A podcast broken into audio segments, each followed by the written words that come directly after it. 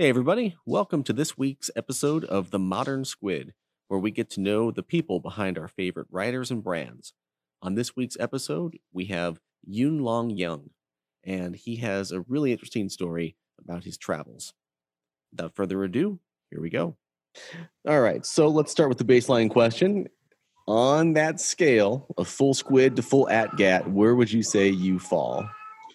I would say most of the time I'm all the gear all the time. And I would say that when I'm in the US, that's pretty true. But when I went to do my big trip, when I stayed in like Colombia for a long time, there was quite a few days I went out without jackets or even even protective wear for pants, just because one, it's miserably humidly hot and I would never leave without the helmet. But also, like if you're just going down the street to get food, because that's like my own only transportation, and I'm staying in the same place. Like I am not going to load up all my gear to do five miles and then come back five miles and then take everything off and then so there's a there's a bit of that. So there was a lot of riding where it was just helmet and nothing else when I was on my trip. But generally, when I leave the house here, it's always with full gear. Okay. Um, so I was reading through your blog, and it seemed like you had mentioned that you you've dropped the bike a number of times, uh, especially on the trip. Now, I assume that all the times that you dropped the bike, you were wearing your gear. So, do you feel like it helped? Yes. So the big crash I had was in Alaska. That was that was. I mean, I had I had a I had a bunch of crashes over the years. I mean, like you know, the the saying goes, "It's not when you're going to, you know, if you're going to, but when you're going to crash." So um, there there there's different times. I think I've crashed a lot more riding off road than I have, you know, on the road. Um, once I got over like the learning curve after a few years, like the on the road crashes are kind of you know, not not not very frequent. If not, I don't remember the last time I, I had a I had a spill on the road. But riding off road, you know, you go on rocky terrain, you often dump your bike, and it's not really the same thing because you're not going nearly as fast. Um, but the gears definitely helped. The boots definitely help, and the I would say like the bottom half helps a lot more than the top half. Like your knee and your hip when you drop your bike, and then like potentially your bike land on your leg or like some awkward position when you hit your hip on a rock when you come off of it. Like the bottom half definitely a lot more than the top half for me.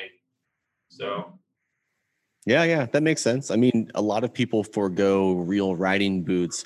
And when I was in my MSF class, the guy was trying to convince everyone to make sure that they got real riding boots because he's like, not only could it squish your foot, but it can get burned too. So make sure yes. you got something between your foot and um, all the hot parts in case you drop it, you know, because it might take you a second to get it off you. Yeah, yeah, especially on cruisers where the kind of the exhaust pipe kind of sits kind of right where your leg is. And a lot of a lot of models, kind of the exhaust sitting right there. Especially Harleys, they're like right there on your leg. And if you like dropped it and it leans on you, then the, the, the pipe is literally just crushing against your leg until somebody and then you get it out of there. So yeah. I have a Harley, so I know exactly what you mean. I haven't dropped it on myself yet, um, but I have dropped it. And funny enough, it was in gravel. Uh, I was in like a little park and everything was paved and they had some like really good signage. It seemed very family friendly you mm-hmm. know like you're not really out in the wilderness. And there was a little turn off and i don't remember what the site was but there was like a little sightseeing area over there.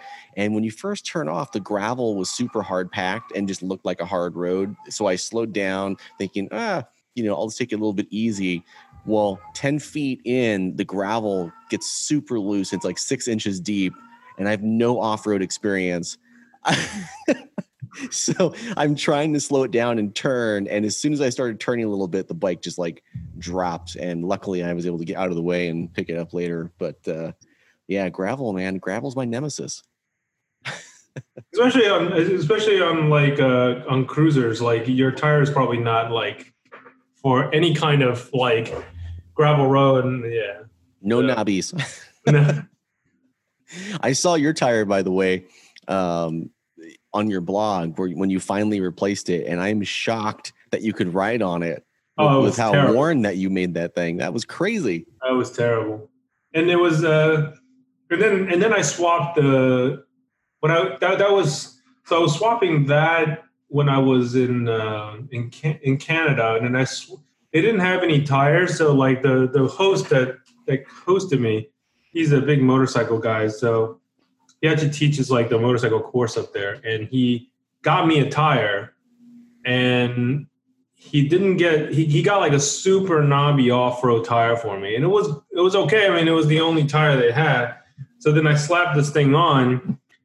Didn't know that when i got to oregon when i'm coming down from idaho going towards oregon the winds were so bad and i'm on like this tiny tiny knobby like contact patch and i'm just like sliding over the road oh my god i thought i was going to crash every like five seconds because Holy I'm just like five feet over, five feet back, and then the wind just blows you, and you're just like, I feel so unstable because it's it's so bad.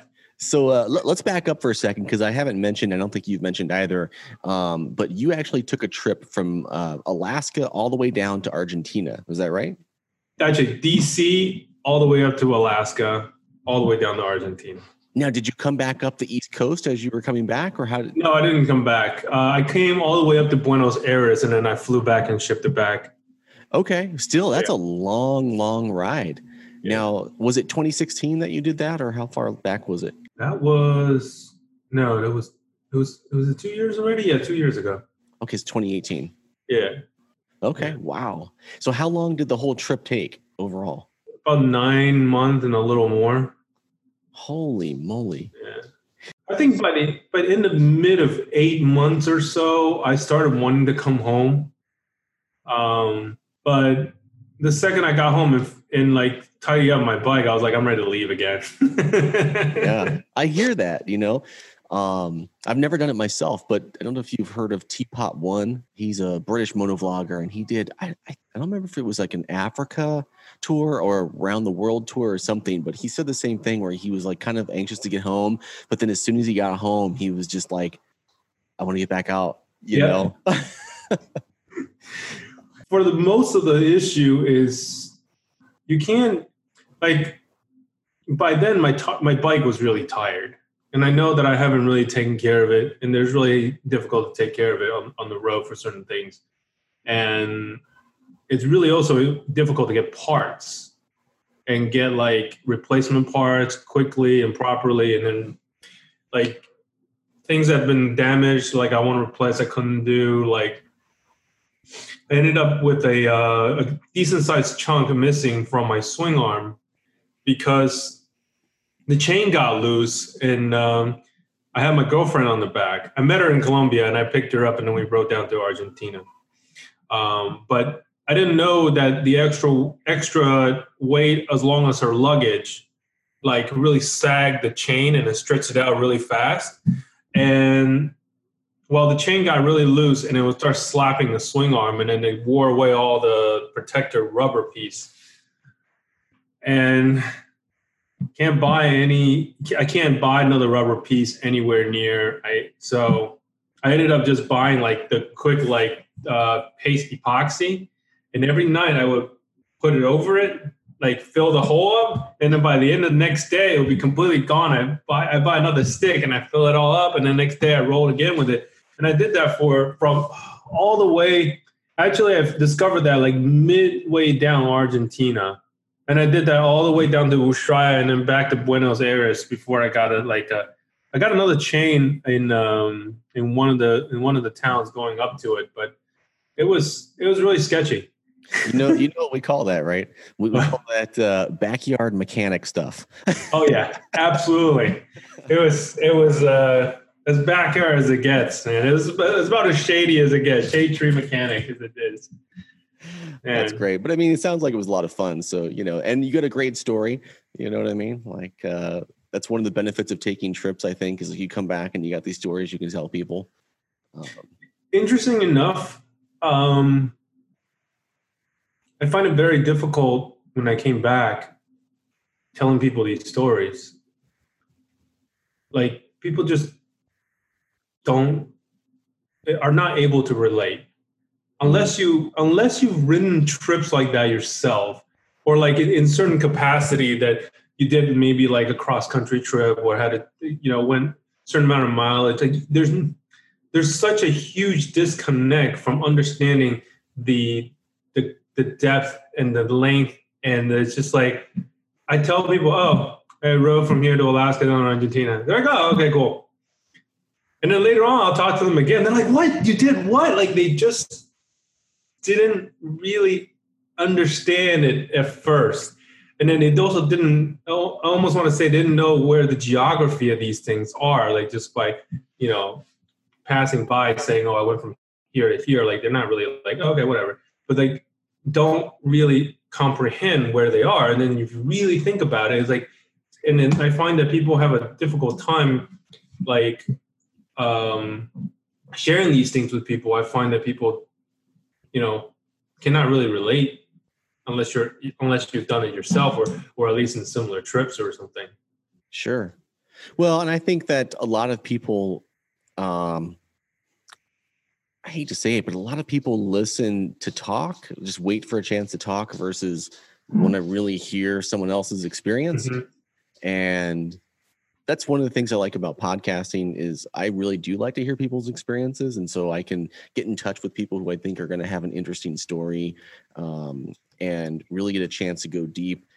And when I share it with people, the people who are going to listen are going to be people who also care about that kind of stuff. And it's one of the things that appeals to me about this because if if you're not interested, you don't have to listen. There's no waiting to talk because you can't talk back to the podcast. you know true. so true. It's, it's weird because electronically you would think that there's less of a connection, but there's almost more deep of a connection mm-hmm. doing it this way because you know you're reaching people who actually care. Yeah.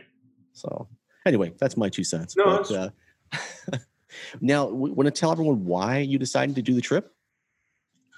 Um, I don't know. I just kind of like decided that um, they did eight years as a school counselor. I was in a leadership position in my school. I had my own uh, counseling department that I'm supervise over a few counselors, and I've been doing that for four years at that time. And I'm like, okay, I can do the work. I'm pretty decent at it. Man, I'm bored. and I looked at my um, contract with uh, my county because I'm tenured already.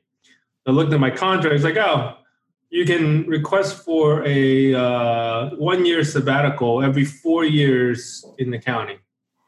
Wow. So I was like, so that means I come back, I'll still have my job. Yes. Where do I sign? and of course, there's always this issue because I've taken a lot of um, I've taken a lot of trips. Um, one of the earlier trip is the cross country trip on on that bike actually, mm-hmm. on, the, on the on the yellow BMW R1100S. So that's one of my first cross country trips, and that was a uh, three week ordeal. And the only reason I was able to do that is because I didn't camp anywhere. So of course that cost is significantly higher when you have to motel it or hotel it across the, the country. But also it gives you a lot more ride time because you don't, you know, and your bike's a lot lighter and you get a lot more ride time because you're not cooking anything. You get there, you order food, and then you you go on. Um, and that trip cost me, I think, just shy of three grand to do 21 days. It's not um, that bad. I mean, that's like you know what you'd spend if you went to Europe just on plane tickets and like a couple days of hotel, you know. So right, exactly. But it but, but it is really like that's the only way you can travel if you only have like two to three weeks a year. And I always feel like, man, I wish I could go further because every time you want to turn around, it's this like this like sadness when you when you go out riding and you have to turn around, whether it's for work or whether it's end of the day or a day ride. Just like ah, oh, gotta ride home now you know and, i don't know if you feel that way i don't know that but i always get that like oh, man i gotta turn around now now the sun's in a different position ah, it's kind of depressing um, but uh, i just i just want to keep riding i just want to keep going and uh, doing a whole like a basically a year off and having all the time in the world to do this trip, like it gives you a lot of flexibility. Um, you can camp and you can cook and it gives you a lot of ability to do um, just wild camping. And my monthly budget was 1500 but if if i take away all the uh, shipping costs for the motorbikes and like permitting and whatnot monthly cost is like less than a thousand dollars even at the pace i was going at. Like it was like next to nothing. Mm-hmm. you know and if i if i go if i travel even slower um then that cost would be down even further because now you have less fuel and you know less wear and tear and less like oil changes and whatnot. Like the slower you travel the less cost it costs for for me. So but you know that was that was one of the main reasons two two of the main reasons that i have the ability to do it and then of course the secondary reason is you know i always wanted to do a long trip mm-hmm. now your uh your website I think it's called breakthecycle.com or something. Mm-hmm. Um, break the cycles. break the cycles. Thank you. Yes. Um, where did you come up with that name? Uh, a friend of mine, uh, we were talking about it, um, about about what this was like so many years ago. It was it was kind of like a we were we were having a conversation, and this friend of mine was like into marketing. She's like she's in marketing uh, industry, and she's like, "Oh, you could do break the cycles." And at that time, I was like, "Eh, yeah, whatever. Who cares?" And um, I was like, "Yeah, it's catchy, but who cares?" But later on, um, I kind of found the directions for kind of like my motivation to kind of my motivation to help other people realize that they can change what they want to just do what they want to do and change their cards as, as if you will like they can do whatever they wish to do, and the world is out there as long as they have to break the cycles of what they're doing right now. So I was like, oh, hey, I remember that one thing that my one friend told me. That's great. Let me use that. So then that that become uh, my handle, break the cycle. And then I couldn't get break the cycle because apparently everybody used that. So I ended up bring, using break the cycles. Mm-hmm. Yeah. Okay. Now, does that um, does that website get updated every time you go on a trip? It looked like there were multiple trips in there um, when I was checking it out. Um, is it still something you plan on continuing to update, or are you kind yeah, of? Yeah, yeah. So currently, the the update is so I haven't really gone through uh, all my um, travel stuff yet from the whole year. Uh, there is a, uh, I would say there is a bit of fear of me editing the content for my Alaska to Argentina trip because I feel like I'm gonna get really depressed. because so, you miss it, right? yes, no. I, I look at the photo, I'm like, oh man, come on, get me out of here, right? And um, so there's so so there's that. But I, have I've changed the site up, the the format of the site up a little bit. So I'm uh, I work at my uh, brother's shop. Uh, he has an automotive shop in the front. I work on bikes for him in, in, the shop as a second, you know, second job for, you know, during the COVID time because I and schools are all closed, so I have I have a lot of time on my hands. So I was uh, working on people's bikes, and I also, you know, restored a SV650, uh, 2007, and now I'm currently finished building my 1978 BMW R80 slash 7, fully custom. Everything's, you know, I, I, I did myself um, with some help from, you know, welding from some friends and like painting from from the, from a shop. But everything else um, I'm doing myself. So that kind of is like the thing that I will update recently about like the build and like where it's going and um, sometime in the near future, I will finish updating my round the world trip and yeah, any any other trip I make, I typically do some photography, some videography with the drone, um, and I find that to be more. I don't know. I find that to be more fulfilling for the trip, and you can look back and have all these content and be able to relive the moments, um, which is ironic because I'm kind of like terrified of looking at reliving the moments right now. Yeah, I uh, I love photos, um, and so I really enjoyed looking through the, the pictures that were on your site as well as reading through what you'd written. And when I got to the end, I thought there'd be another page, and I was like, "Did I miss it? Where, where's the rest?" You know. And so I'm excited for you to update it, even if you're a little bit um, uh, nervous about, you know, getting depressed looking at all the photos yeah, yeah, yeah. such. But, but um, I, have, I have so much content and I did my so I, I, actually lost a lot of content, and good thing that I post most of the content up in um, up on Facebook and, and Instagram along the way. But I got my phone stolen when I was in Colombia. Oh, and because the internet is kind of very spotty when you're traveling, and especially you go into these really small town, the, the internet is just I don't know. I wouldn't say it's non-existent, but it's just it's it's not very uh, stable. So like I actually turned off my iCloud update because it was crashing all the time. And then I lost my phone mm. and then nothing was updated. And I was just I was so blown. That was that was that was so painful. I mean, granted, I have photos from my own memory, but the things that you upload, the quality is just so much less than what the, the original photo, you know. Yeah. So yeah, so that was that was rough. That was that was a uh, that was a tough break. Um, maybe I'll just do it again and then take new photos. There you go. Yeah. no. This time you got to have like one phone that you actually use and then one bait phone. Oh, I do. I had two phones. Oh, really? You had one like specifically for someone to steal? No, there was it was my burner phone for data. So I had a Google Fi plan on a cheap phone. So I figured I'll, I'll, use that phone on a regular basis when I'm past the border. And then my iPhone at the time was like my main point and shoot. Mm-hmm. And I was using it as a point and shoot, and somebody swiped it. Oh, oh what? It was in your hand? No, no, no. It was, oh. I, it was in my pocket, zipped up. But they came by and then unzipped it and pulled it. I was in a salsa festival, and I saw the guy, but then they disappeared in the crowd. There's no way you'll catch him.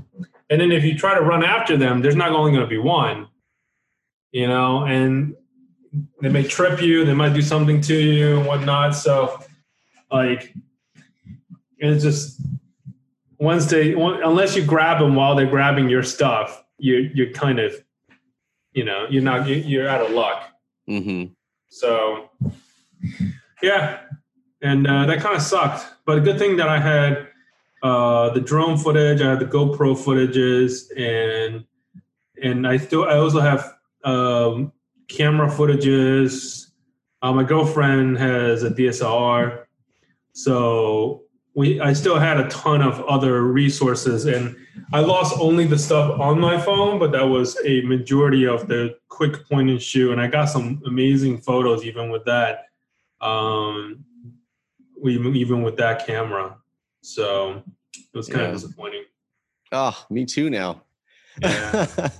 there was the, the worst one that I've always I, I wanted so bad was the video of the uh, of the I have it on my uh, YouTube uh, one of my one of the videos I uploaded, but I was on the Stahlratte, so so for the for the for the for the listener that don't know what Stahlratte is, Stahlratte is one of the the main ship that takes you from Panama to Colombia.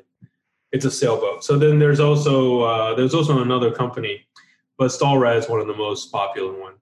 So when I was on the Stahlratte, it was one morning that we woke up eh, and the the boat's moving like relatively slowly, and uh, there was just dolphins swimming with the boat. There was like a there was a school of them all next to next to the boat swimming, and I was like taking videos of that, and I used it in my one of my videos, but wow. it's gone now. I can't I can't use that for anything else. It's it's gone. It's just it's only in that video, and that's that's it. So as you were going, um, you know, from Alaska through Central America into South America, uh, how was the crime? And the reason I ask is that I have a buddy who lives, a couple buddies who live part time in Nicaragua. Uh, one of them basically lives there full time. He just goes to Costa Rica when his visa's up for a few days and comes back in.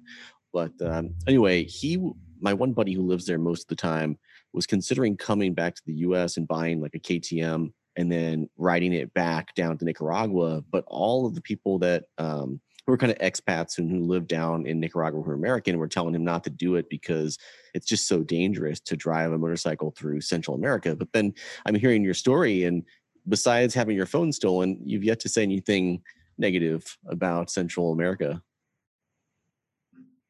Central and Colombia America, is South America, I know, but uh, yeah, Central America is.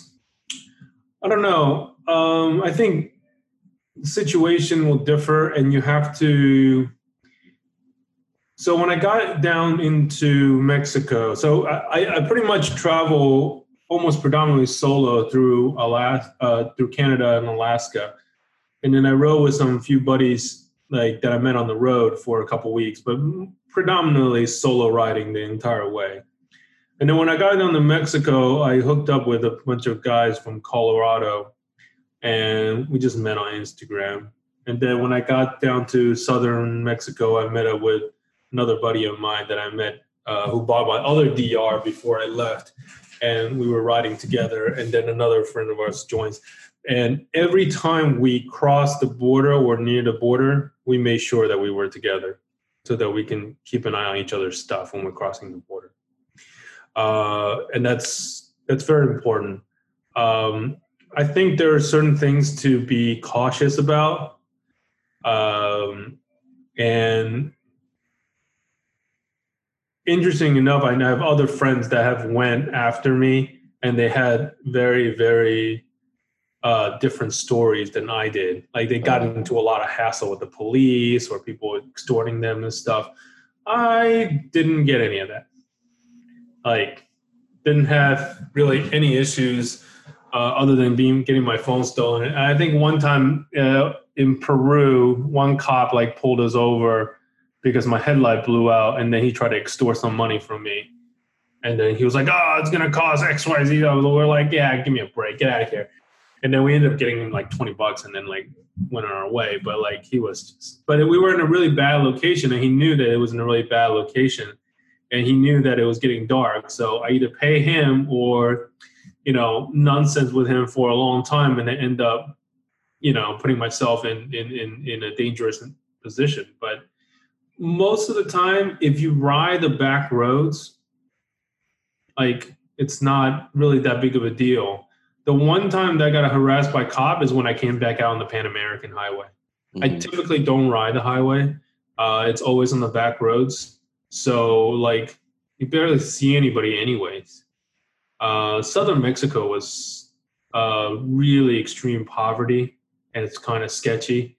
Um, just because everybody's all the villagers out on the road with machetes, and then they block the road off, and you have to give them a dollar or two to pass, and then they and then you go on the toll roads, and they take over the toll roads, and then you have to pay them the toll to pass. So it's kind of like, eh, it's it's it's all a bit of a, it's it's all a bit of silliness. Um, but I didn't I didn't really run into any issues at all. Um, no no real issues at least and I know that's like not everybody's story. Uh, there's a few hot spots where people say don't go, and you know you just look it up online before you you uh, head out. And I don't I didn't really plan like anything more than like you know three four days in advance of where I'm going to be. So like every three four days you take a look at where you're going to go, and then that's it. You know, it's not like you have this whole thing mapped out and like oh I'm going to go this spot and no, you just like you wing it, and then you just like there, you're like, okay, maybe I'll go here and I'll go there, and I'll just you know you just wing it. And if you're riding with somebody and they want to go somewhere and you've never been there, you're like, okay, let's go check it out. So yeah, yeah. Wow. Nicaragua was actually one of uh, one of my favorites. I love Nicaragua. Yeah, absolutely one of my favorites. Have you been to Volcan Telica? No, but I did go to. um I saw that you were Leon. You know, huh? You're in Leon. Uh huh. Yeah, yeah. I love Leon. Um, we went to Granada. Uh-huh. Um, yeah, we didn't get to Ometepe. I would have liked to have gone, but that would have been fun. But we're so what's the what's the place that you enjoyed that you're asking me about? Volcan Telica is a volcano. It's different an from Ometepe volcano. then? Huh? Is it different from Ometepe then? Uh huh. Okay. It, it's back roads, 100%. You got deep ruts, sand, gravel, mud, all the way to the top, like 35, 40 miles. I rode for like six hours. I got there like at, at, at like 10 o'clock at night. It was, it was so bad. And uh, there's a bat cave up there. I had a video uploaded on, on Facebook, but it literally is like Batman's cave. Like there's like Wow. a 10,000 bats fly out all over the place. And the volcano is, you walk up the side of the volcano. There's no, nothing. Like there's no protection, nothing. You just walk straight up to it and you can walk straight up to the side of it. It was the most exhilarating experience ever. And, but the road going up was terribly rough and most many times in many locations they were single track and then you have like a little bit get wider and then you have like cars coming down the other way like small cars and then like, you try to squeeze by and like oh my goodness it was it was a hot mess. Oh, it was a real hot mess. Yeah. but it was one of the best rides ever. One of the best. Yeah one of the best rides and one of the best experiences. Um just because it was so it's so raw and it's so um untouched because even even when you go to a lot of these places you could just hit the tourist attractions and i find that when you hit the tourist attraction one it gets really expensive really quickly and two like they have a lot of rules at these tourist attractions right? So we went to uh, Volcán Telica. We just, you know, sent our drones up. I mean, so you're not supposed to, but there's nobody around for like miles and miles. Yeah. so like the, these all these silly rules of, of like oh you, but it, it's all it's all for it's all for making money. Um, they tell you oh you got to pay like you know 500 bucks to to have you know to record stuff or something. It's just Oh wow. yeah, it's, it's silliness. I mean, it was the same thing in Guatemala too. At uh, uh, Semuc Champey, beautiful place, but it's a little bit, you know, it's a little bit silly. But a lot of the back road stuff and like places that people haven't been to, it's very undeveloped, but the experience is is extraordinary because you just you can't get that with the the more touristy because I we went to I went to another uh, volcano. Let me see if I can't find this real quick. But I went to another volcano afterwards, and um, and it was not. It, it was it was commercialized, so there was no. Um, let me see which one that was. It was, it was the it was a popular one. In the I mean, if it's in the uh if it's on like an island, then that's Ometepe. Um, I, was, I think it was Managua. Was there one there? It was one of the big ones. Yeah, so I mean, the, the most popular one out there is Ometepe, and it's the most touristy one. I think it's got water around it and stuff, and um, it's just super super popular for people to go to. Uh, Yeah, I don't remember. It's it's been it's been two years. yeah, yeah. I, I only I was just there in November, so that's the only reason I, I remember that particular volcano. But um, yeah, I was staying in Esteli, which is um, kind of small. You know, it's really just like a cigar town. So the whole thing revolves around the cigar industry, basically. And the only people who go there who are American are pretty much in the cigar industry. You know, um, and it's not like a lot of places I've traveled before where a significant number of people speak English. Like everyone out there is just like, they, you know, half of them have never seen American before, probably. Yeah.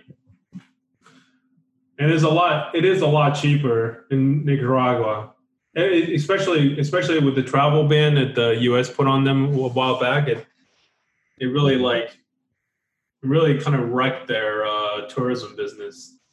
Yeah. Yeah, but it, it, it's a really nice place. Uh, it's one of the ones I enjoy the most. Uh, I find Costa Rica and like down in Panama become more and more U.S. like, and it and the prices reflect. Well, exactly. So it's it's funny you say that. I was just talking to my girlfriend um, about we, we're always kind of talking about different things, and and she wants to leave Arizona, um, and she'd love to live, live leave the U.S. and kind of go live somewhere else. And I was showing her my buddy's Instagram post where he was like, fully furnished apartment, ocean view, seven hundred dollars a month, and it's like three or four bedrooms or five bedrooms or something like that. and I was kind of showing her that, and uh, I told her previously how cheap Nicaragua was. I mean, people talk about Costa Rica being so beautiful and everything, and, and I've never been to Costa Rica personally, but a lot of my friends who I was hanging out with in Nicaragua were like, "Don't go to Costa Rica. Nicaragua is just as beautiful and like ten times cheaper." You yep. know, and uh, anyway, anyway, I was reading an article probably five ten years ago about people retiring, U.S. folks retiring overseas, and even back then they were saying Panama and Costa Rica were getting too touristy, and it used to be a really great place for Americans to retire and do so cheaply and safely, and then they're like, it's it's getting too there's too many Americans now. There's too much money flowing, and it's getting more and more expensive. And at this point, you know, it's not really worth it unless you just want to live somewhere else. It's not really worth it to go down there for. No, Panama's very expensive. Yeah, Panama's very expensive, um, and people know that you have money. Mm-hmm. And uh, and they know you're American. So Costa Rica is on the way there. Uh, we had some friends that that that's from there, and then uh, we visited them, and yeah, it's just it's getting it's getting really expensive over there. Yeah. yeah. At least when I went through, it was it was it was not. It was one of the more expensive South American countries. Nothing's going to beat Chile though, but everything else, you know. Chile is that expensive? Oh my goodness, Chile is probably more expensive than the U.S. Why? It's very, it's very, very well like in the cities and stuff it's it's very very very well manicured and it's very very developed um, they have like in, in santiago they have like all the american stores they have lush they have all these like big box stores and the city streets are super clean like spotless and they have like fantastic like um, street graffiti art under uh, underpath walking underpath and stuff. It's very very well manicured city in in, in the good parts at least. Uh, there there's some you know not as good parts like all big cities but uh, in the in, in the majority of the parts of the city the infrastructure is well developed the roads are are clean. It's just it's nice. And i believe chileans don't need visa uh, come to the us wow yeah it's very very expensive and it's very developed so if you can survive down there and you're doing well down there, there's no reason why you're trying to come to the U.S. I guess. So let me ask you: Do you know what their industry is out there? Is it uh, produce? Is it uh, wool, meat? Like, what's what do they produce? I actually don't know. Hmm, I'll have to look it up. I'm curious now. They have. A, I know that when I rode when I when I rode through, at least in, in, in the northern areas where the uh, Atacama Desert is, there's a lot of mining. So oh. they have tons of mining because I camped out in a lot of like abandoned uh, you know coal mine areas and like it's just a whole entire strip coming up and down um, from the desert area it's just all mining places that they they've mined and, and like abandoned and then you just kind of ditch duck into the ditch in the back and then set up your tent nobody will know you're there that's awesome yeah so, so you mentioned nicaragua was one of your favorite places if you had to pick one as the absolute favorite country which country would you say is the, the best? I was. It, it's going to be a toss up between Colombia and Peru. Mm-hmm. I think I can definitely like live and like enjoy Colombia if I was to stay there. But I would say that Peru's like the roads um, in Peru and the motorcycling in Peru is it's hard to beat. Yeah. Like the mountain, the mountains, and then the, the riding in the mountain is, is really hard to beat. you're not going to get the same kind of like it, you're not going to get the same kind of riding in in Colombia. Just that the whole Andes mountains mountain range in Peru is absolutely gorgeous, absolutely phenomenal. Um, but Colombia has better, uh, you know, beaches, ocean, you know, like ocean fronts. Like they, they, they're much more, much more cleaner than Peru. Like Peru is one of the dirtiest places I've ever been. Hmm. Like you come down the, uh, you come down the Pan American Highway, you see trash is flying across the freeway, like like nonstop. Wow! Like people just throw trash everywhere, and then you get to like the ocean side, it's just littered with trash. Like, and their cities are super dirty, super super dirty, and there's like this. It's really weird because when you get to like Cusco, uh, where the that's basically like the entry point to buy the tickets for Machu Picchu. like the, the town before you go to Machu Picchu. Mm-hmm. The big town that you stock everything up and then you go right to Machu Picchu. Um, you cross a certain line where the U.S. embassy is, and on the other side, and it's like clean, manicured. And then you go to the other side of that line, it's like super dirty. It's like like the storefront wall is like dirty, and then you go to the other side, it's like super clean, as if though you enter like a tourist area, which you did. You enter like a tourist portal, and everything is nice and clean, and like you know, as you would feel. I would say you as you would feel comfortable as though you came to an uh, like a like a developed uh, city area where it's like well manicured, and mm-hmm. the contrast is is is quite quite interesting. I think um, obviously I've not been um, there, but my girlfriend's from Juarez. She's from Mexico, mm-hmm. and um, it's something somewhat similar, at least in my mind. I'm imagining it's similar to when you're in El Paso and then you cross over into Juarez. Um, you know, on one side, you know, El Paso is not a super clean city, but you know, it's it's pretty modern and it's a yeah. you know developed city. And then you go into Juarez and you know, especially the deeper you go in, it's there's there's like buildings that have just collapsed and no one's doing anything with them. You know what I mean? Yep. And it's like lane lines. Why do you need any lane paint? You know, you just pick whatever lane you want. I mean, it's the same way in Nicaragua, right? I mean, it's, yeah, like, yeah. it's like everything's a suggestion out there. Um, Especially row order is complete a total suggestion. Yeah. And you just ride and drive however you want, and the stoplight's a suggestion for you to pause or not. Have you now? Have you been to London at all? Yes. Okay, because for me, I thought London was one of the dirtiest developed cities I've ever been in. Um, I was wa- I like to walk neighborhoods when I travel. And yeah. so I was just walking neighborhood after neighborhood, not just touristy stuff, like not just going to Big Ben yeah. and all that kind of stuff, like walking all over.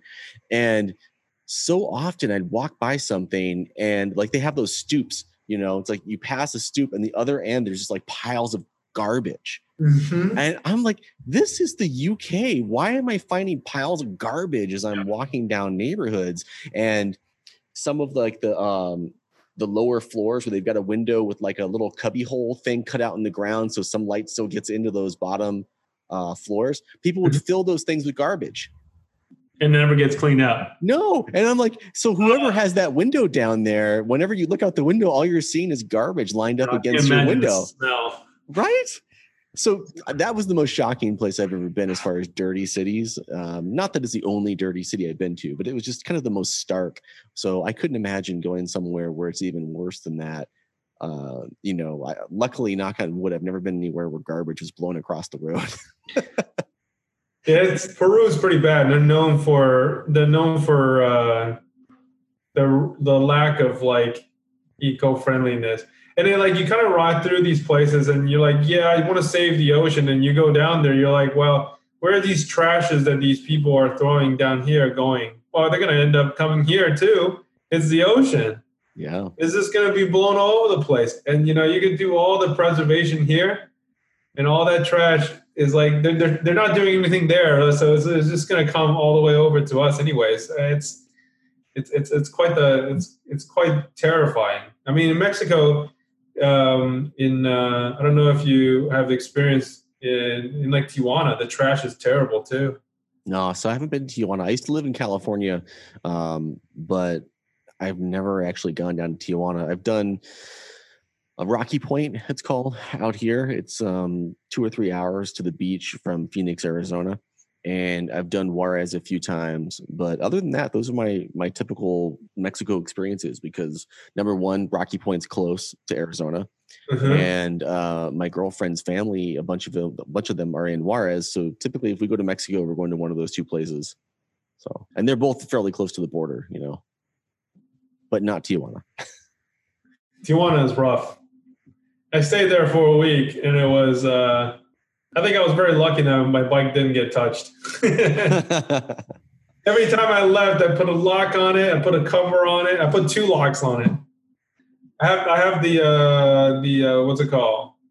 The rotor lock, and then I have a um, I have a cable lock as well. I tie the wheels together, and I lock the rotor, and I put the cover on it.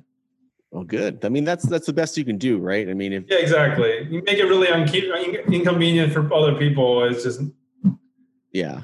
I mean, if they're dead set on your bike, they're going to get it. But a lot of times, at least in the U.S., they talk about most theft is crime of opportunity. Yes. You know, so they're looking for the easiest target that's going to make them the most money as fast as possible. Right. You know, so yeah. If they have a really high chance of getting caught, that's very dangerous because you know grand theft auto and all. So you actually go to prison for it. So you know they typically they typically look for things that they can you can grab real quick, and the chance of getting caught is very low. So. Well, I'm glad you had a good experience, or at least the least bad experience you could have. Yeah, yeah. it, it, it, really wasn't bad. I mean, there was a there was a there was a lot of uh, there's a lot of things that you really can't like uh, plan along the way. You just kind of you kind of just wing it. Um, but that those those are some of the the most the most fun and the most exciting. Yeah. So now we, we talked about your sort of favorite place to ride and your favorite place to sort of hang out. What would be your least favorite place? If you could skip that country the next time you did this, if you do it again, which country would that be? Skip the country? Like if you could just be like, I don't ever want to go there again. If I could just skip it, I'll do it. See, it's the interesting enough It'll probably be Costa Rica and Panama. Yeah. Even yeah. Panama? Yeah. Wow. Okay. I mean, it's just it wasn't very it wasn't it wasn't very raw for me. Like it wasn't like the the motorcycling experience. It's great to go to the port and then like you know go from Panama to Colombia. I think it was absolutely gorgeous. Uh, riding the boat, riding the sailboat across, and I would love to do that again. But as far as like the writing experience, mm-hmm. I find it to be kind of meh. Uh, a lot of the countries like uh, Guatemala and like El Salvador, like they have fantastic writing, and it's really, really undeveloped and really sketchy in a whole lot of places. And they those places were absolutely amazing. So if I were to go back, the idea is like I want to explore and go out and see these places. Um, so I I would not if, if I could like skip Costa Rica and then blast through Panama and get on the Stahlratte, okay. I'm okay with that. Yeah. And of course, like the the the other the other big place that I, I really didn't the other place that I really had didn't really enjoy the ride. I wouldn't say didn't really enjoy the ride but it was very long, was cutting across Canada. that was like you thought the plains in the US were bad. Wow. When you get to the Canadian plains, it the map does not do itself justice. Like you are on there forever. Like seems like it seems like the the you just keep riding and riding and then like hours and hours and hours and hours and then like you stop and you do that for a whole week and you're like whoa i'm still not in alaska yet Wow. like, and I'm clocking like maybe like sometimes 500, sometimes like most of the time about 450 miles uh, riding all day because there's nothing, not not much around. And some days I do 600, some days I do 500 on a dual sport. I mean that was rough, Mhm. but um, and it's like you do that for day in and day out, day in and day out, day in and day out, and like I'm still not there yet. Like what the heck am I doing? Um, but but man, there there's some really beautiful sceneries up there though. So I wouldn't say that would that would be the worst for me. I would still think like uh, Costa Rica and Panama would be the ones I, I, I would skip. well, at the at the bare minimum, at least Panama is small. Yes, both both of them are very small actually, cutting across. Um, but both of them were were uh, not that exciting. I mean, they, they were exciting when I was there, but if I think about it, like I don't know what else I would go back for. Yeah, but in comparison, right now that you've done the whole trip and you've got so much more to relate it to, Yeah. uh, it's got to be different. I mean, yeah, Yeah, yeah, exactly. I get it. Yeah. So let's let's go back in time a little bit. Um, how did you first start riding? What got you into bikes? Um. So, I've always said that I don't want to ride a motorcycle; it's too dangerous. Me too. Always. we had that in common. Very cool. And uh, so, there's my girlfriend of my ex girlfriend of like we, we were together for six years, and it, and she was just she was always like super curious of everything, and then she always wanted to like ride motorcycles or do something like that. Um, and I was like, no, no, we're not doing that. We're not doing that. I mean, there there was also a bit of a protective thing uh, with me too because she was kind of like, you know, spacey, and I was like, yo, that's that's just a recipe for disaster. Like, you, you know, she's not like focus, focus, and and I was like, that's just a recipe for disaster. You veer away one second, and next thing you know, you're off the road. So like there was a there was a bit of like protectiveness from me too. So I had like this like resistance to tell her no. So after um, after we split up, I was like, well, let me try it. So she put the bug in your head, and you Yes. said no, no, no. And then as soon as she was gone, you were like, okay, maybe I will actually. hop yeah, on a yeah, bike." exactly. Okay. So then I started. Actually, I had a I had a great mentor. Uh, he's a, he's a friend of mine, and the reason why like she wanted to do motorcycling is because we're friends. We were we were we were friends with uh, my mentor, my motorcycle mentor, and um, and he lives like two blocks down the road from me. And I will always see him normally, and we chit chat, and he's always on his bike. So when I wanted to start motorcycling, you know, I asked him if he could teach me, and that was probably the most that was probably the most useful and relevant experience for me. Like as far as like staying with motorcycling and as far as like learning to travel on bikes and everything because i see so many people come out of like msf course they buy their bike and they're like okay where do i go? Hmm and then they, they they ride to their Starbucks or they ride to wherever they're gonna go, like short distance trip, and you know they never progress more than that. And over the years, you know, with enough, you know, very very little riding, the oftentimes the bike just sits there, and eventually they sell it or or something similar to that extent. And then that that kind of story is very prevalent. Um, and so my mentor did 3,000 miles with me. So I wasn't allowed to ride by myself. Uh, I had to ride with him uh, for the first 3,000 miles. Um, I got an old uh, 83 R80 RT and I took the fairings off because the fairing looked ugly. And I did 3,000 miles on that bike and then, and then I sold it right afterwards. And I regret it ever since. Uh, and then uh, I got I got a uh, I got this I got that bike the 2001 R1100S, and then I started riding that, and then I did my cross country trip on that.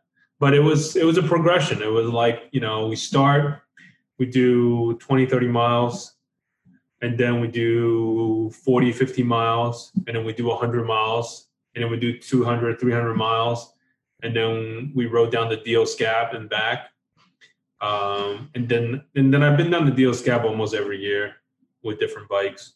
Uh, it's it's relatively close. It's only like 600 and like 50 miles from here. Mhm. So it's it's relatively close. An easy two day riding casually, you'll get there. So it's not it's not exactly like a, you got a long weekend, you can make it there and back. So Sure. uh, and if and if you take 81, you can blast it back in one day if you really wanted to. Um, um, but you know that's that's how I got introduced into riding, and you know it's it's everything from how often you should stop, and how to look for how to look for places to stop, how to watch out for things on the road, and how to prepare your mind for that kind of you know journey, and how to enjoy yourself on the road, and like all these little things really really like made my motorcycling experience like that much more um valuable. Yeah. yeah. So have you ever taken any formal courses or um, you pretty much just rely on your mentor right now or? Uh actually he he had he he hasn't been teaching me for a long time i mean like after after that first two to three years uh you know i've been riding on my own quite a bit uh and then of course i took my trip and whatnot um but I, the only formal course I did was the MSF course, and you know, you also learn from videos and whatnot. But I haven't gone to other courses where, like, you know, you pay to learn particular skills. Yeah, I um you know, I I just started riding in 2019 for the first time. My my buddy taught me in Nicaragua. Uh, he had this little like 125cc Skylar, he said it was, and it was kickstart, you know, and he just like I, I've driven a stick shift car before, right? So the whole changing gears thing wasn't anything new. Um, so once he explained it, I was kind of ripping around this field right next to the house we were staying at for a while, and I was just in love. I mean, I was like you. I always said I'm never riding a bike that's way too dangerous, you know, because I'll do something dangerous as long as the um, corresponding fun outweighs it. You know, it's always a scale in my mind. It's like if it's really fun and also really dangerous, I might give it a try if I can find some way to mitigate mitigate the Yeah. Right? In my mind motorcycles always it's like ah they look cool but i don't you know i don't want to get squished by a car so i think i'll just keep my stupidity shield around me and drive my truck. Um but uh yeah the whole nicaragua thing like getting on a bike for the first time had me hooked and in any case flash forward i was thinking about buying a bike the whole time i got back and saying no you don't need a bike it's a waste of money. But it's gonna be so much fun but it's a waste of money because i do accounting as my day job and so i'm always thinking about money uh, and I was like, ah, you can afford a bike. I'm like, no, I shouldn't get a bike. Anyway, ended up wanting to get a bike. So I took the MSF course and it was amazing to me how many people had been riding daily that came into this course. And we're still struggling with these low speed drills. Now, Yeah. granted, like they can ride, right? They're not, you know, not going to probably die going to and from Starbucks uh, because they've been doing it for years. Like one guy even commuted to work all the time on his bike. But it's amazing to see people and how the the skills that you don't practice never develop, right? So things like emergency braking. These folks are on the road all the time, and their emergency braking is way longer than it should be, right? So you find so like you kind of adapt other ways around your shortcomings, and then you kind of get into these bad habits that you do. Yes. yeah so for me it was like i'm glad i started with the msf because what i do now basically is every time i ride my bike because I, I just got my bike in april um, of 2020 and so every time i go out now i do some low speed stuff either before my ride or after my ride so it's like i'm constantly building practice you know and one of the things i like to practice a lot is the emergency braking because again watching all these these guys and girls who've been riding daily riding and we're having trouble with emergency braking was telling me this doesn't come natural just because you're riding the bike a lot you know unless you're practicing braking suddenly it doesn't mean you're going to be good. So yeah that's kind of now now i'm all about it i got this moto jitsu book like you see my hat here Yeah. I bought the Moto Jitsu book and they've got all these drills and they ha- I bought cones and there's like a little measuring stick and I get everything set up and I go and I practice. And practice. Yes. Yeah, because it's like, you know, uh, this guy here, his, his nickname's Fast Eddie, who does these courses, and he was like, you know, you can always upgrade the hardware, but it's not going to make you a better writer. But Correct. upgrading upgrading your software will make you a better writer on any hardware that you're on. Yeah, the, those uh, those low speed maneuvers and whatnot. It's it doesn't come up until you, until it comes up, and if you don't have regular practice where you have muscle memory, that's when you get into trouble. Yeah, yeah, and, it's it's it's invaluable to uh, continuously practice. Yeah. No, and you know, I'm I'm an overly cautious kind of guy, and like I said, like I'm willing to take risks as long as I can find some way to mitigate them. And I feel like practicing is a way to mitigate the risks. Yeah, no, for sure, for sure. I think that's a good. I think that's a very good philosophy. I'm a very. uh I, I take a lot of risk, obviously. mm-hmm. I, I see. Yeah. Um, as long as I feel like it's going to make my life more fulfilling or more interesting or different, um, I'm game for it. Yeah. Like it doesn't it doesn't matter how dangerous it is as long as it's as long as I know that probably I won't like get like severely injured if I be careful and also at the same time that it will also enrich my life in a way that I have not you know the or have a, a different perspective or view on things that I have not had before and if that's if those if those things are aligned then i'm good. That's i mean that's a great philosophy too i think. Uh life's short you know? Um so i've seen on your blog it looks like you've done um, a lot of writing here in the us have you done any writing over in europe or asia or australia or anywhere outside sort of north and south america? No um so i have not um and that's my next big trip I want to do is from London to Beijing, and I want to go through all those countries as well. I've visited most of. Let me see. I visited most of the European countries though. Uh, I've been to I've been to the UK. I've been to France, Spain, Germany, Italy, Austria, uh, Poland, and you know, and these little countries in here I can't remember and I've been to the Netherlands, whatnot. So I've been to most of um, Western Europe, um, and I can't wait to go out there and, and, like have a bike so I can ride. Um, I was born in Taiwan, and I've, and I've been to China uh, as well. So I can't. I want to ride, you know, in China as well. But you know, these are all like dreams. It, it has to happen. And I got a buddy in Australia as well. So I really want to um, I really want to go there and uh, and ride over there as well. Yeah.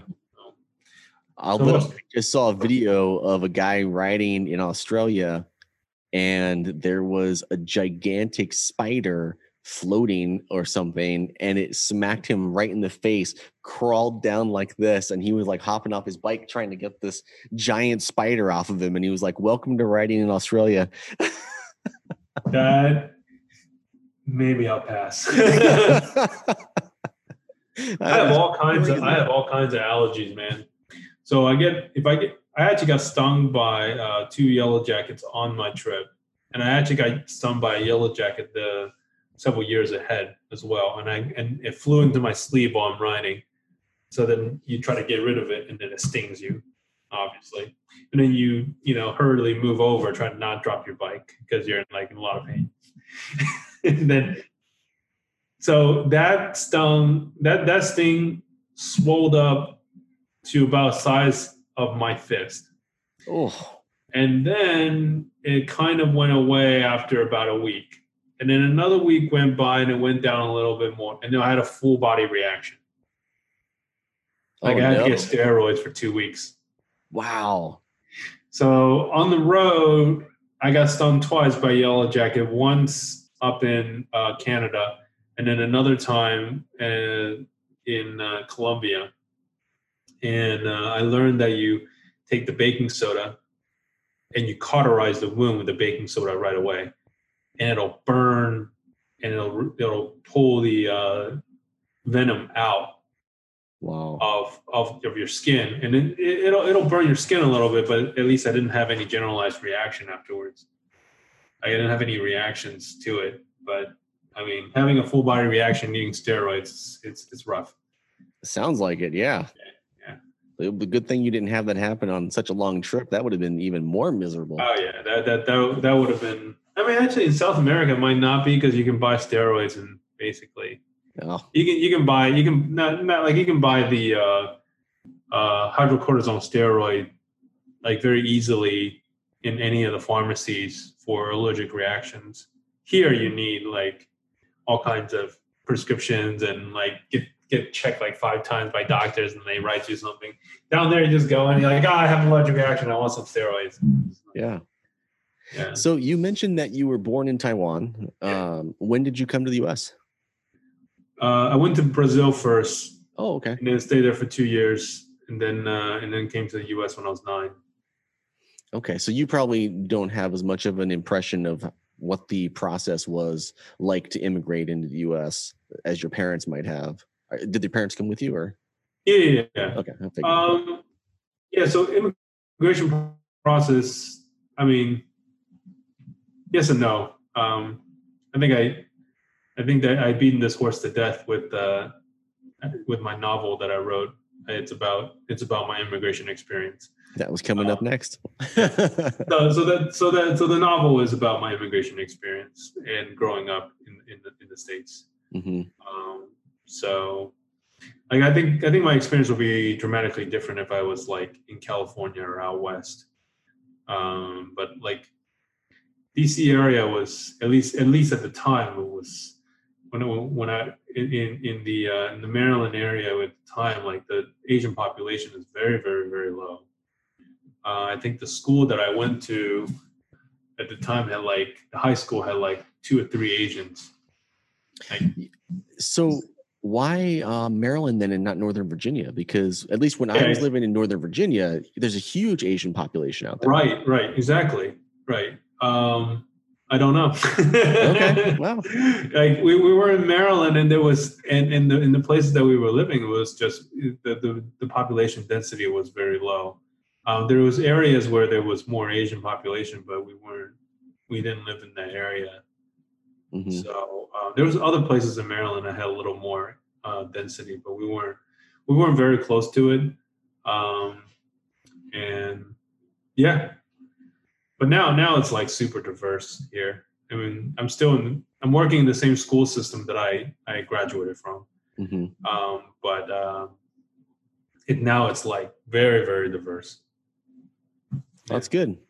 I um I loved DC. The thing I loved about DC the most was how much diversity there was because with diversity comes a lot of different things, right? I mean, there comes a lot of good restaurants, a lot of interesting people and stories. Um, and the people that you're working with, you know, I think the vibe is different when um, there's a lot of different types of people around. It seems like I, I just seem to run better. Like I, when I worked at Booz Allen, um, it's probably still to this day my favorite place that I've ever worked. And part of it was just the people were so great to work with, and yeah, there everything was just I don't know. It's hard to explain, it, but if you if you move out to somewhere like Arizona, the diversity is much less. I mean, when my ex-wife and I first moved here, we stopped at this mall, and we walked into the mall, and we really stopped and paused and looked around and we just were shocked because it was just a sea of white people. And we'd lived out in dc i think six to eight years something like that and so we'd gotten used to the fact that you you walk in places and there especially big crowded places there's always just a sea of different people and to come to arizona walk into this mall and just be like what? Where did we go? And uh I, don't- I don't know i that's the one i love the weather here in arizona i mean the heat kind of sucks for a couple months Yeah. uh, but the weather's fantastic you're you know you're driving distance to the ocean you're driving distance to mountains and snow um, i mean basically anything you could want is just you know three to six hours away Grand Canyon. Uh, grand canyon yeah that's not Yeah. I, I think it's ugly but you know a lot of people like it I like I like Canyonlands better. See i like um, the painted desert better Uh-huh. Yeah it's just I've never more been. interesting Never The- been. it's well you know the picture of the grand canyon they make it seem so vivid right Yeah. and it's all photoshop like you get there and it's always hazy and so all the colors look really muted and stuff and it just looks like a big hole but you go to the painted desert and you actually get to walk through these like hills of different color and you can see the layers of color and it's so Uh-huh. bright and saturated you know all around you to me that's that's way better than than the grand canyon plus the grand canyon gets so packed with people in non-covid times um but anyway uh yes Okay, another, another another point of uh, point of interest for me. I added to my uh, yeah added it's to my uh, map. It's it's nice. It's kind of small, especially compared to the Grand Canyon, obviously, right? But um, you know, if it's already on your route, you know, or if it's not too much outside of the route that you're trying to take through Arizona, it's in my mind one of the things worth it uh, to see. Cool. Horseshoe Bend is another one that's Oh yeah, that's right. right. It's like um, there's nothing but Horseshoe Bend to see, right? So you you you get out there, you go, you look, you're like, oh, that's Horseshoe Bend, and then you just have to go around and go back to your car because there's nothing else there. That's it. Nothing else. There's nothing else to see. It's just like all desert. You know, the same desert you've been driving through to get there. It's like that's all it is. Just like Uh, and at least when I went, they didn't have a really good path to get up there. So you're like, you start off in the parking lot and then you're almost immediately climbing this hill of sand. And so your shoes are starting to fill with sand as you as you go up. And then you Uh-huh. get to the crest and it kind of like levels out and you get to more firm ground. And you get over to the edge and it's more rocky. And then you Yeah. look over and you're like, oh, sweet. That's a river that turns. and then you turn around and go back. Like that, that's it. wow. Yeah. Arizona's still fun though. I think if um if you've never been before, um, I've been a long time ago. Uh, back in uh, when I was a little kid, my, my dad and and, and uh, my mom and my brother, we, we did a cross country trip in a uh, wagon, station wagon. did you guys stop by Sedona? No, we only stopped by the Grand Canyon and we went north. Oh, okay. I mean, look, the Grand Canyon is a must see. If you've never Yeah. seen it before, you gotta see it. I've seen it. I really didn't like it as much as Canyonland. I like Canyonland. I don't, I don't know if you've been to Canyonland. I haven't been to Canyonland. No. So it's uh, Canyonland, and there's like White Rims Trail. You can ride your motorcycle in the valley, and you can camp out there. It's it's really cool. Um, so it's one of the things I wanted to do. I didn't I didn't get to do it when I saw it that one time. I actually saw people driving down on the trail because you can see you can overlook all the canyons and you see people driving inside a canyon. Wow. Really cool. Yeah. It's like a hundred mile loop. You can camp in there too. A hundred mile loop. Wow. So That's cool. Yeah, so I've, I've been wanting to move out west for a while. Um, What states are you looking at? huh? What states are you looking at to move to? Um, basically the cluster: New Mexico, Utah, Colorado, and Arizona. Okay. That, that's the cluster. I, don't- I don't want to go to Cali because there's too many. Uh, I mean, I want to be able to access it, but it's just it's a it's too expensive. Too expensive, and and uh, the emission laws are ridiculous too. So Oh, yeah. like you can't you can't do anything to your vehicles. Like Can't touch it. Yeah, and then you have all these like extra canisters sitting in. no. Yeah, yeah. I uh, you know, I, I like Colorado. I've not done a lot of um exploring in Colorado, but I've been out to Denver, um, and kind of the Den- Denver metropolitan area, and I thought it was kind of nice, but I don't know. I think um I hate winter. I hate Oh, yeah. snow. It's like I like to visit snow or see it in pictures, but I don't want to live leave. in it. Yeah, yeah. so for me that's why when i was looking for a place to go and um you know if you're looking for places that don't have natural disasters either you're pretty much limited to arizona if you don't want winter and you don't want natural disasters arizona is basically your only option uh, but you have to be able to handle 120 degrees in the summer so yeah, I can do that. yeah It's dry heat. It's not that bad. you know dry heat makes a difference until about 105 and then once you're over 105 it doesn't matter it's still hot when you when you roll down your window and you get a blast of like oven heat that's just miserable i don't care where you're at yeah Fair enough. Fair enough. and we also have monsoon season so during monsoon season we get a lot of moisture and we get the humidity uh. and the heat Oh, that's terrible. But I'll, I'll take heat over freezing any day. oh yeah me too Yeah. me too if I'm freezing, I feel like I they just don't work. I just feel like rolling up, crawling up in bed, and just not leaving. Well, and I've never been that much of a morning person, and so when I lived out in DC, um, I was living in this one apartment in Alexandria in particular, and we were in a cul-de-sac, but our cul-de-sac came right up against one of the main snow routes, and so they would plow us in Oh yeah, every single snowstorm. So we'd have to get up, and not only do I now have to dig my car out of the, I have to get up early, right? Even more early than usual. Dig my car out, and then me and some other neighbors have to dig a route to the road, and then we've got to deal with this gigantic pile of snow that just blocked Or our ice way in. because now they ice. packed it all in for Exactly, and we're we're like working together trying to smash this thing apart so we can get our cars out and go to work. You know, and to me that was it. I was like, I am done with It, snow. it doesn't snow here anymore. Really? Not in the last like four or five years. Like the, the worst we got was like an inch or two. Of course, Uh, I've left.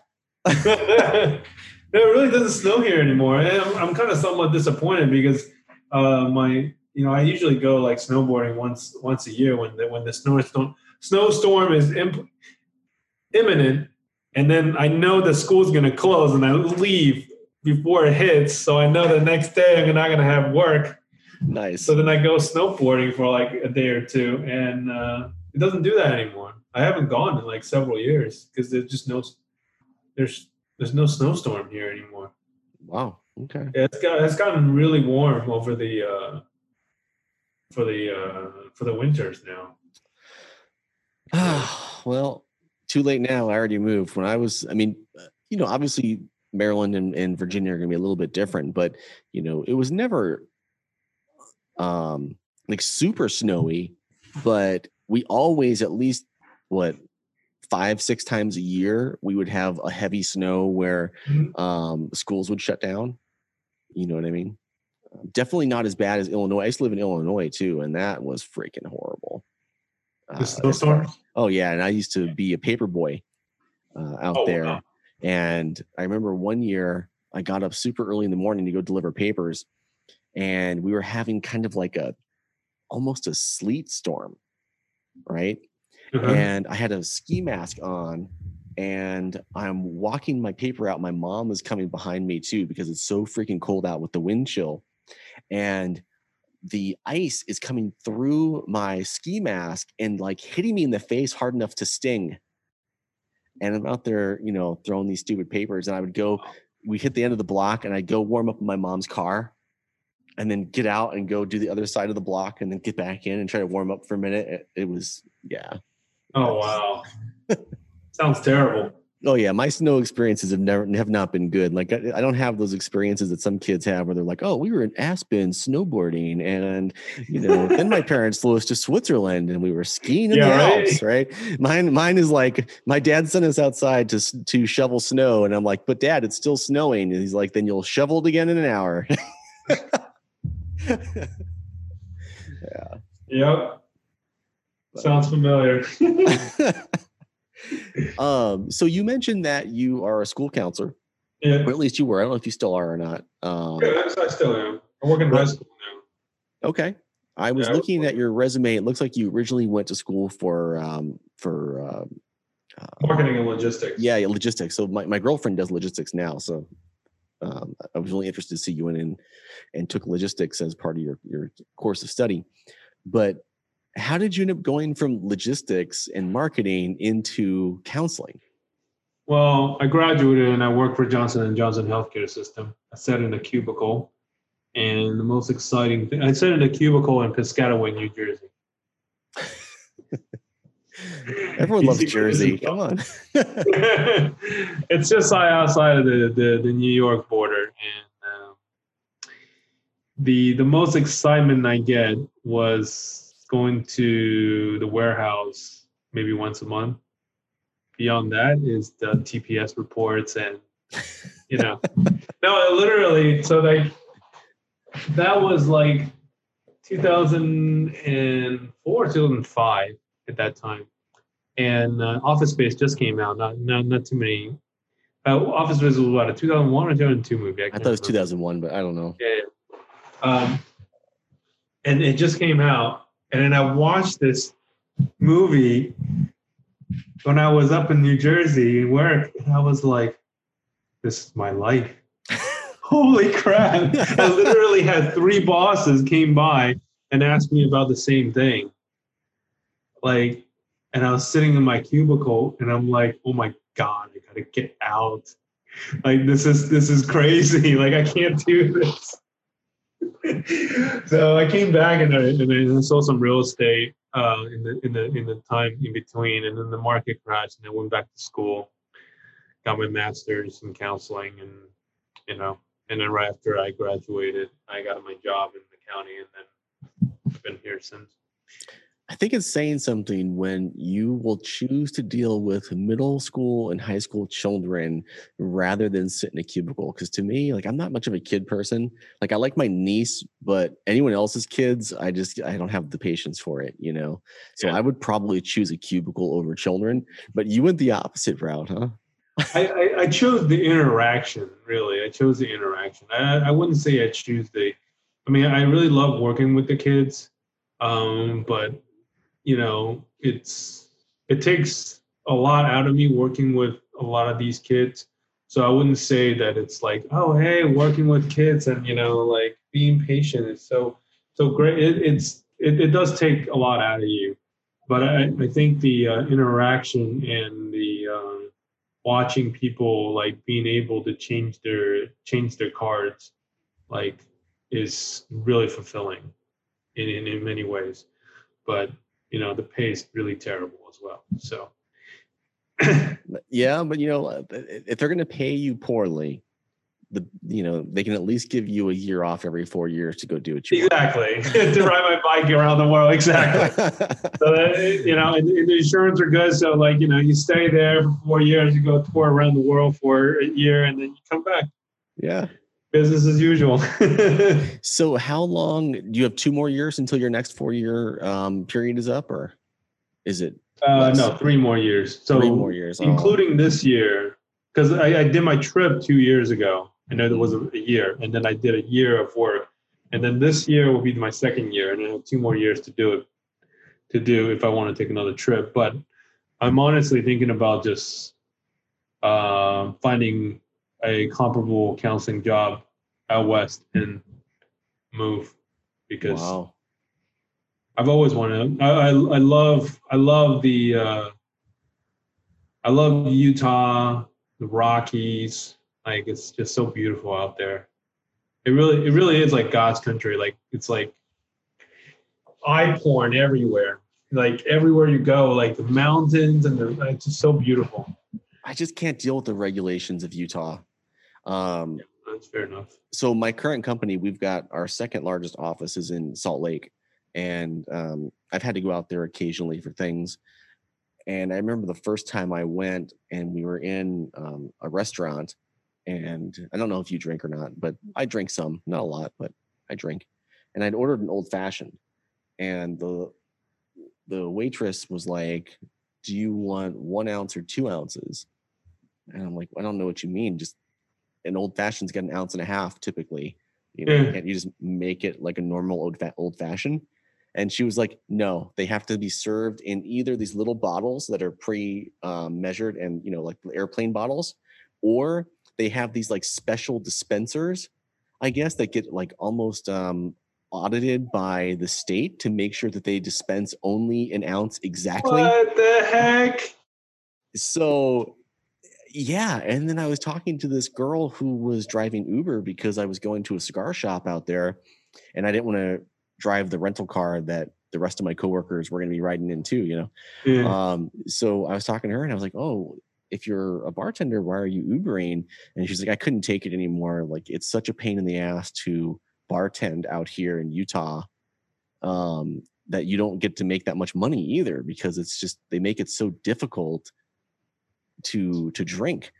So anyway, it, it's not the only thing, but that was just the most striking part. Oh, that's the whole really situation. That's, yeah, that's pretty extreme.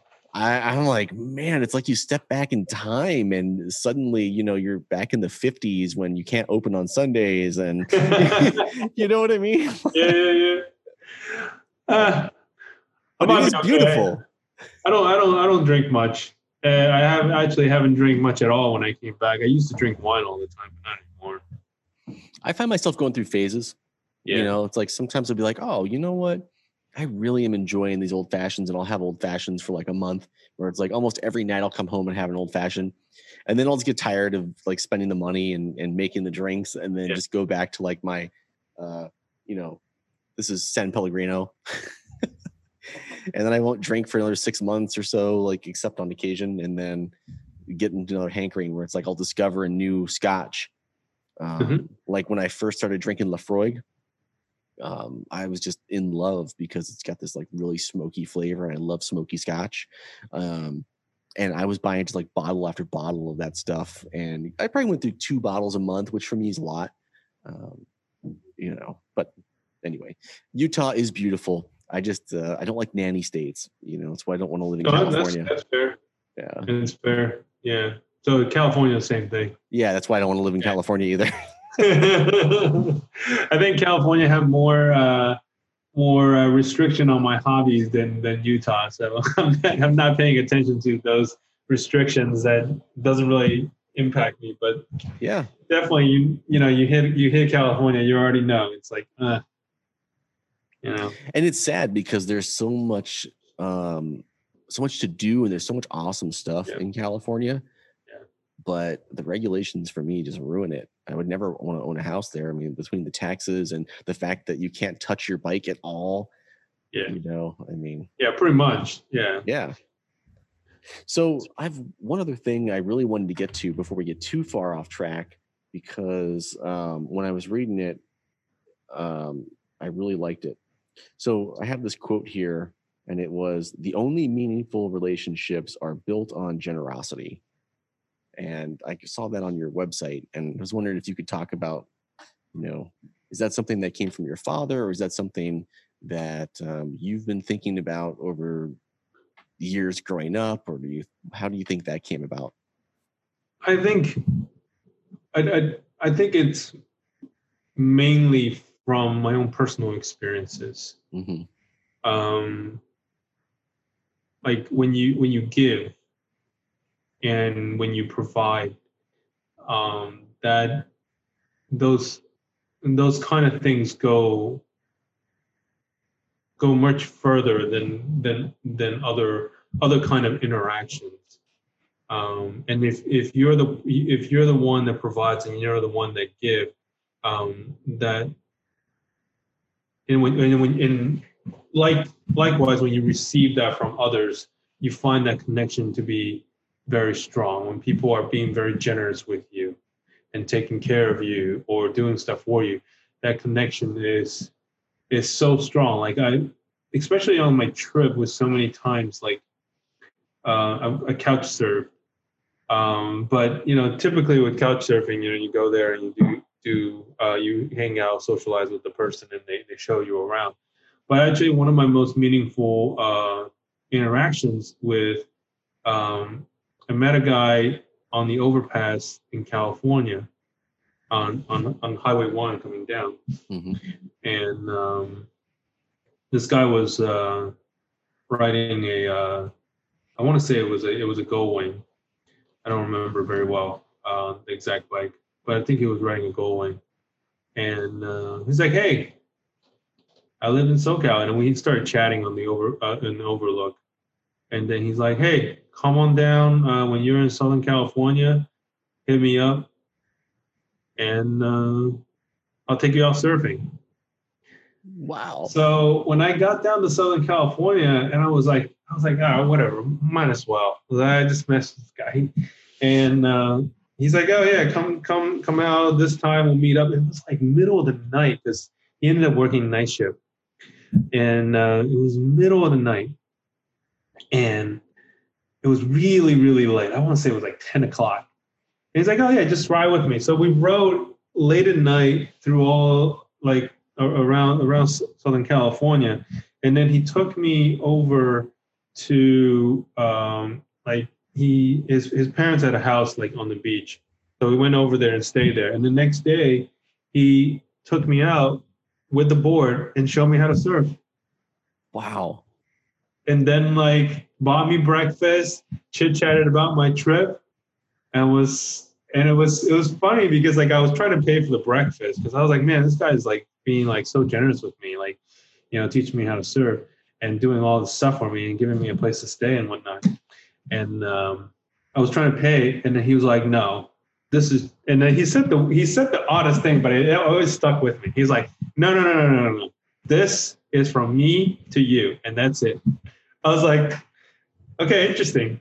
But it was so cool because I still keep in touch with them. Um, you know, we still definitely chat, but it was one of the the most most interesting experience I had, uh, which kind of like made me somewhat excited and motivated when I got down to El Salvador. I stayed at a surf camp for for like a week.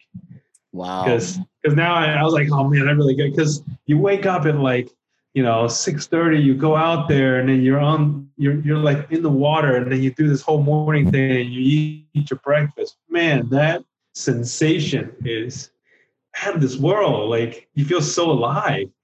Um, I mean, I'm terrible at surfing, but man, just that just just going out there that and then doing it. But you know, those kind of like you know generosity that people provide you are like some of the most meaningful and then it it it makes you just as generous want to give back to others. And you believe in you believe in like the the best in people. You believe like there are people with like-minded attitudes in this world that you you can you can share these you know life things with them. And and you know I, have been doing my share of you know helping my friends with their bikes and whatnot and giving back. And it's just a meaningful experience. When people give you want to feel like you want to give back more. And that reciprocation becomes you know a very strong you know relationship. Yeah that makes sense. Mean you know it's always interesting to have a thought uh, or an idea and then it becomes totally different when you sort of experience it right i mean it's like as, as much as you think that you can understand something by considering it and um, you know pondering it or whatever i think experience is just it can't be um, can't be substituted you know no amount of theory can really substitute for actually experiencing. Things like that generosity, right? And the fact that it actually sparked a desire and you almost like planted a seed of generosity in you shows how much effect real experiences can have versus, you know, no matter how much anyone thinks that they're like a philosopher or whatever, like right, you got to right. get out there and experience things to really understand them. Uh, right. It so. changes changes you yeah. But but I, I, also you know i feel I, I understand the power of just like you know coming back settling down like it's definitely a, a, total different mindset. And i really like myself a whole lot more when i was on the road than i am when i'm here you know? Yeah. Because you kind of settle back down to your old ways in a, in a, in a way you know? Everything becomes you know routine. And when you're on the road you just you grow you know? And, and, and i really miss that. I feel like a lot of things in life are use it or lose it, or, you know, like low speed skills. Just because I learn low speed skills, if I take two years and never practice them again, am I still going to be able to do those low speed skills two years from now at the same efficiency that I could before? No, right? I think generosity and, um, you know, patience, all these different things that people try to develop in themselves um, once you think you've reached the end and you stop you practicing it starts to go away you know mm-hmm. at least that's been my experience right, right, right. You know, like yeah no for sure i agree wow well yeah. i'm excited um you know i can't wait to see more of your trips hopefully you plan something and first of all i hope that you update your blog so I can see the rest of the trip because you left us on a cliffhanger where it was like, you know, you're getting good, getting good, and then it's like you stopped. And I was like, I want the rest. I want the rest of the story. Now, luckily, I got to talk to you, right? Um, but I'm also a photo person. I love photos, so I'm looking forward to seeing the pictures. Uh, oh, thank you. I, I, I, will get around to uh, to editing the content and posting them soon enough. Yeah. Yeah, it's but I got Okay. I got I got to call the girlfriend. She's still in Colombia, so Is she? yeah. Wow, that's good. Now, is she Colombian or is she is she She's Colombian. Colombia? Oh, okay. So I met her on the road. So I got to Colombia. She was one of my hosts, and then I and then we got along. We she showed me around for like three days, and we got along got along real well. And then we're like, I was like, hey, oh, she doesn't speak a lick of English, so and I you didn't speak speak- Spanish. and I, I didn't speak a lick of Spanish. but we got along real well. Like we went out to do all this outdoor stuff, and then we had a lot of fun. I mean, like I use Google Translate, so then like we can at least like somewhat communicate. So Um, are you are you learning to speak Spanish now? I assume, or Yeah, yeah, yeah, yeah. I mean, like now I can speak to her in Spanish, you know, more or less. Um, it's been it's been a it's been like a year and a half, so I I can speak enough to communicate with her now.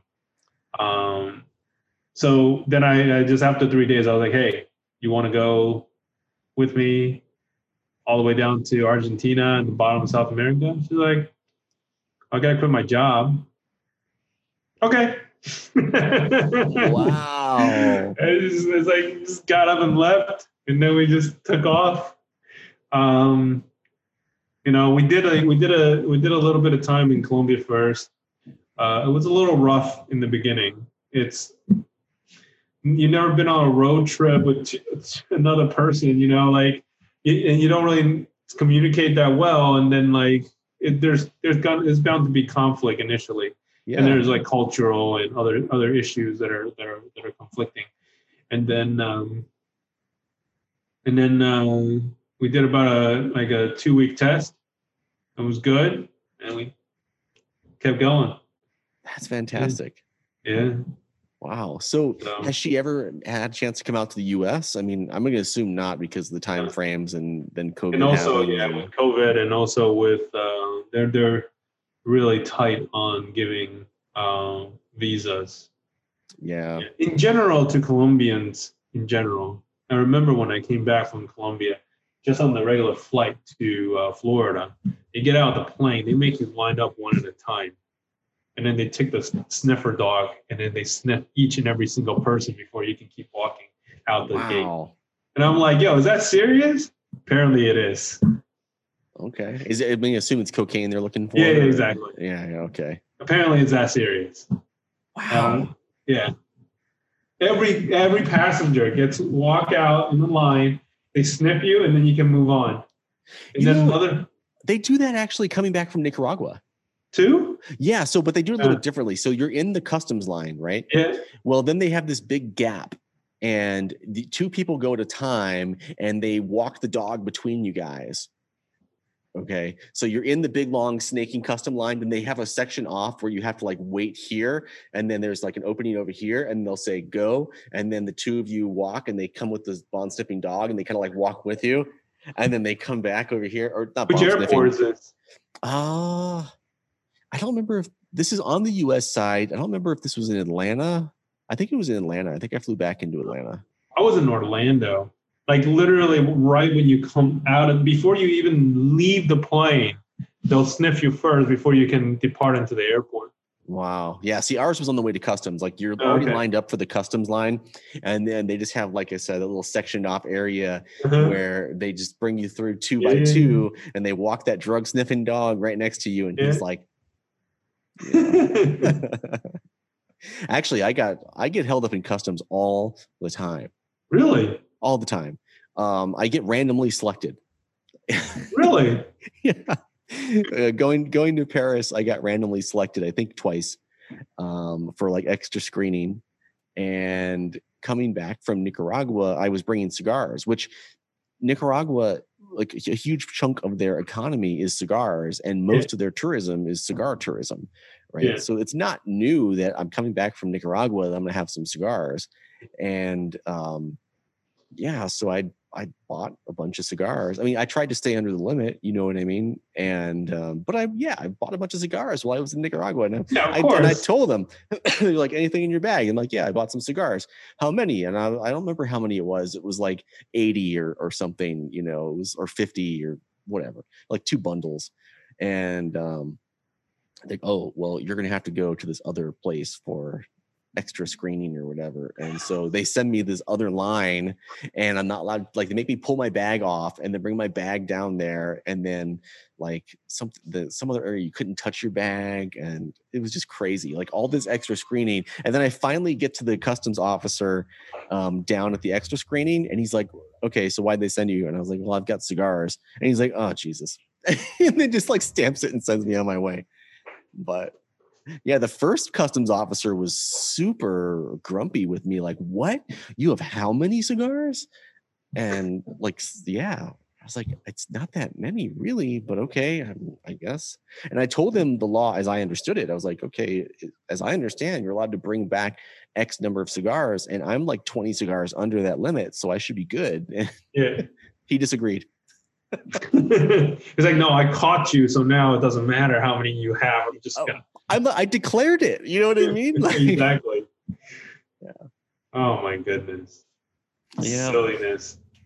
Yeah, but it's I love traveling though. Like even with all those different um, you know, annoyances or whatever, I love to travel. So I, I dream now of going to Norway to ride because I was watching a YouTube video of this guy on his adventure bike riding these mountain roads in in Norway and there was this mist over the mountains and this like waterfall over here and then all the stuff was green around. I was like, "Oh my god, I want to go ride a bike there." And you're just like, oh man. So that's my that's my post COVID goal is to get up to Norway, rent a motorcycle, and go ride that same road that this dude was on. So, what about you? Do you have any post COVID plans? Maybe not around the world because you don't have that kind of time, but anything maybe shorter? Yeah, I mean, I always like to go out west. You know, that's that's like my default, and I would trailer out. I trailer out a few years. Um, trailering out has its benefits because you can get there in two days if you drive, Yeah, um, and you have more time out west than just going through the um, going through the plains.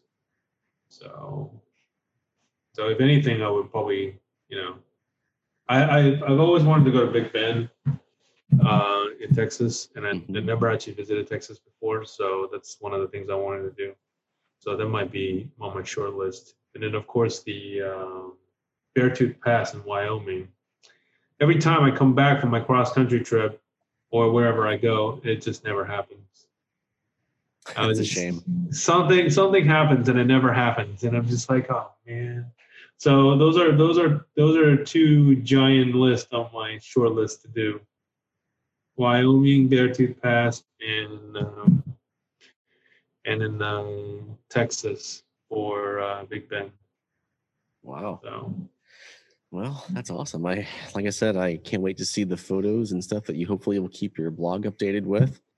Um, so I think uh, at this point, I'm just going to say thanks for coming onto the podcast. I really do appreciate it. I love hearing about your trip. Um, I definitely look forward to hearing more about your trips. And um, yeah, thanks for coming on. yeah, thank you, thank you for having me. No problem. Thank you so much for tuning in to this week's episode of The Modern Squid.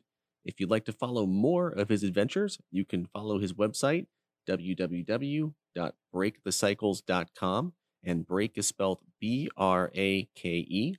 If you'd like to follow his Instagram, you can do that at Brake the Cycles. And again, B R A K E. As always, I'll have an episode page up on themodernsquid.com where you can find episode links and also other information. So thanks again and have a good one.